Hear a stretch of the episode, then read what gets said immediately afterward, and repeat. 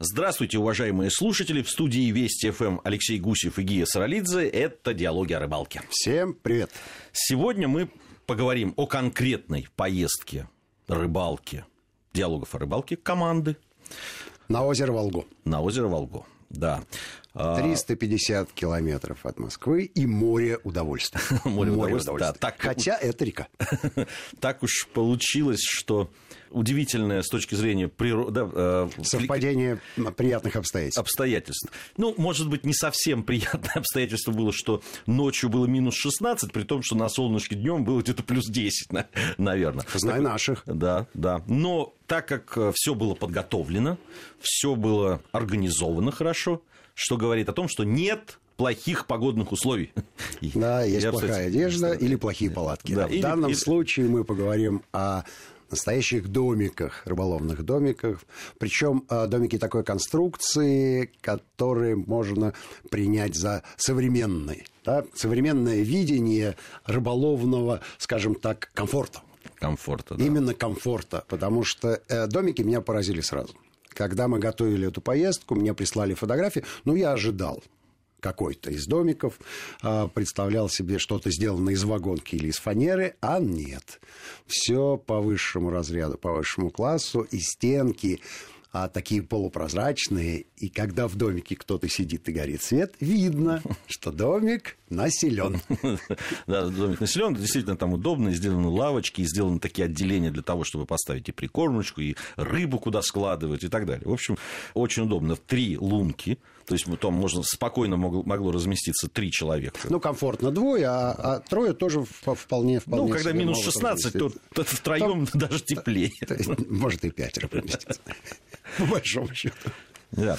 Еще чем любопытна поездка, это вот к вопросу о различных рыболовных мифах, рыболовных заблуждениях и так далее. Так получилось, что в первый же день э, на льду к нам подъехал э, инспектор рыбоохраны, да. и с которым мы разговорились по поводу Причем того, инспектор есть... с большим стажем, он давным-давно работает на этом озере, многое знает и про водоем, многое знает про браконьеров, видимо, все они знакомы, и многое знает о статистике поимок на этом озере, о наличии рыбы, и понятно, что первым делом он сказал о разнице в наличии рыбы.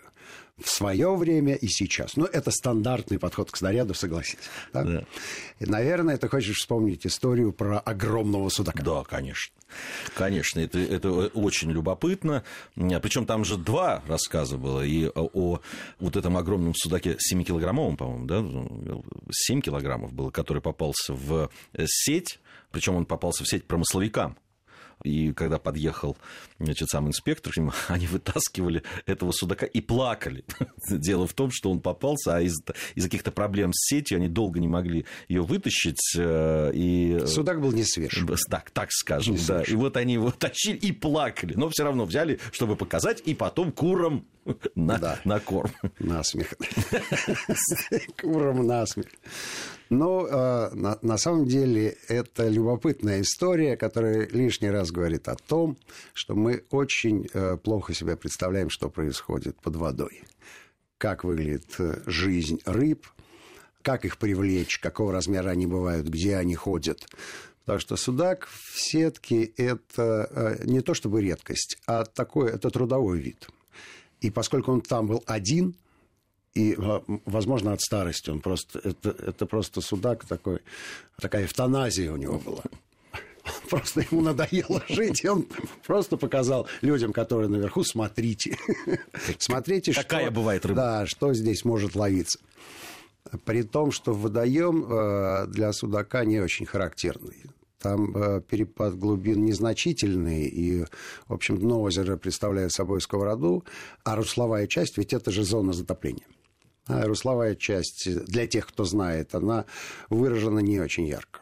И фактически даже там, где мы сидели, это были так называемые половы, полои, то есть заливные луга, которые со временем когда э, сделали плотину, оказались затопленными. Ну и что там была глубина? Ну, 4,5 метра. И ровненько, ровненько она идет э, вплоть до берега. То есть э, не выдающиеся для судака условия. Тем не менее, у нас тоже судачок попался, но именно судачок.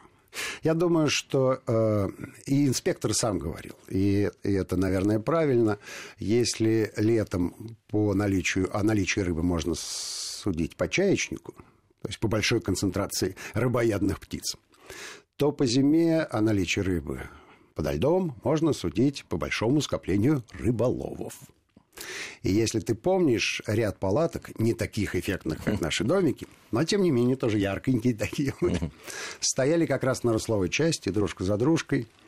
Не дошли мы до них, поэтому не знаем, как у них были дела. Но то, что их было всего пять, и за выходные дни э, количество не возросло, говорит о том, что это просто вот такие записные судочатники, и сидят там, э, может быть, из выходных в выходные, но большое количество народу к ним не присоединяется, потому что с рыбой не важно.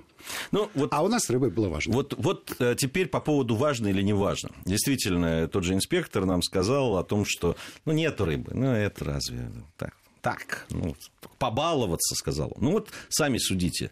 Э, если, да, там вот уже в начале весны ты выезжаешь, и за световой день, ну, клюет там э, в основном густера подлещик, но клюет, надо сказать, просто как из пулемета. Ну, то есть, ну, если... попадалась и платвичка, попадался да, и ёрш, ёршик, да. в довольно больших количествах. Может быть, не крупный, но стабильно Ну, то есть, клевал. Э, это клев. И э, ночью было поймано 4 леща то есть это не, не подлещики, которые... Да. Ну, за килограмм, скажем За так. килограмм, да. Чуть-чуть за килограмм, кило сто. Это нормальный совершенно результат.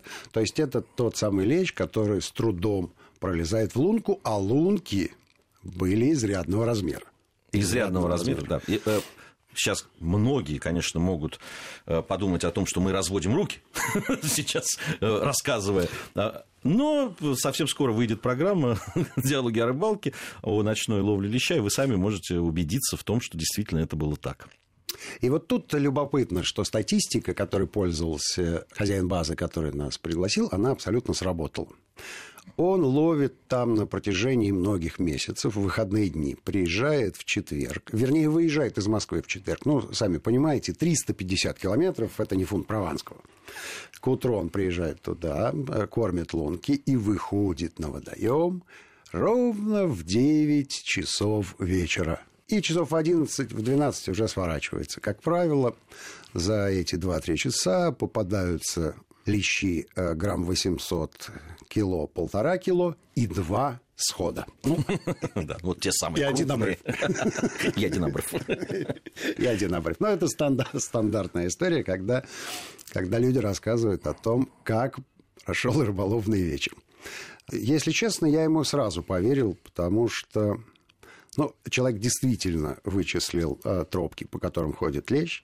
Ничего удивительного нет в том, что он приходит в одно и то же место.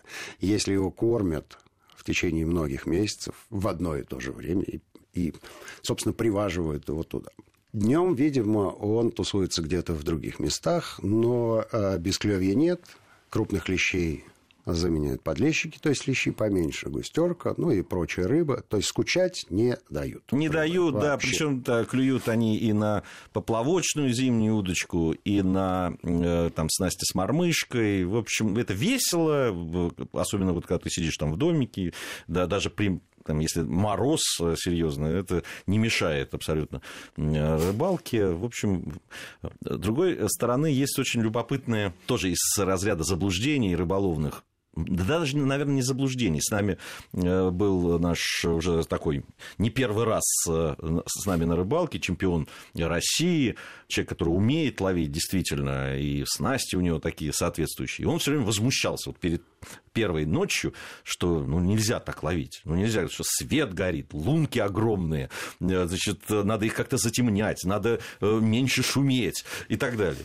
И вот стоят палатка, где, значит, все свет притушен, тишина полная, значит, при, закормлено, прикормлено тоже, и человек пытается поймать, а клюнул этот самый лещ в домике, где сидело три человека, играла музыка, люди пели песни, свет на, по полной программе. И клюнул он э, буквально через 30 секунд, как к домику подъехала машина, с тем, чтобы что-то привезти или забрать. Я уже подробности не помню. Я просто помню, что а, мои напарники вышли к этой машине о чем-то поговорить, и ровно в этот момент последовала поклевка. Жалко, что и оператор вышел. Вышел. А, я вспомнил, я вспомнил, что произошло. А, я увидел в окошке луну, э, красивую луну красного э, такого насыщенного, яркого цвета и она очень э, эффектно и фактурно рисовалась на фоне а, такого абриса тайги, которая там есть. Я, я попросил оператора, слушать, сгоняй, там, давайте, давайте снимем, и будет хорошо. Все разошлись, я остался один. Записная поклевка клеща, поплавочек пошел вверх. Ох, я понял, что рыба серьезного размера, но я был морально к этому готов и физически. И, значит, открыл дверь и куда-то в темноту кричу, ребята, операторы, сюда, сюда. В общем, пришли они, когда я с Лещом уже расправился. Но э, некая телесессия все-таки состоялась. Лещ, лещ, лещ красив был. И, конечно, очень удобно снимать в домике, потому что там есть освещение, плюс на камерный свет. И, ну, конечно, мы подводную камеру опустили. Да, ну, ну вот, вот здесь вот любопытно э, все-таки срабатывают вот эти все предупреждения, предубеждения, я уж не знаю, э, рыбаков о том, что, ну, лещ, а действительно, мы знаем, это осторожная очень рыба, тем более лещ там, более-менее крупного размера. Пугается ли он света, который попадает в лунку? А, действительно ли надо затемнять ее? Действительно ли он реагирует на какое-то движение на, наверху льда или нет? Вот э, у нас состоялась полемика по этому вопросу с подводным оператором, который утверждал, что если включаешь на камерный свет, то рыба стоит на границе этого света и не заходит в луч. Я ему на это возразил. Я говорю, рыба не заходит, потому что к этому накамерному свету прикреплен огромный, страшный человечище. Вот такого размера, да еще и с ластами. Конечно, она не И пускает пузырище. И пускает пузыри, ну что ж ты хочешь. То есть в данном случае, э, я думаю, что правильный и чистый эксперимент можно поставить, если опустить камеру без человека, да, на маленьком штативчике с накамерным светом, и подождать и посмотреть, что происходит. Мы пытались это сделать, но у нас не хватило технической здоровки, все-таки 4,5 метра это изрядная глубина, и управлять камерой с тем, чтобы поймать в объектив объект съемки, было довольно тяжело. Алексей Гусев и Гея Саралидзе в студии Вести ФМ. Это «Диалоги о рыбалке». Мы продолжим после новостей.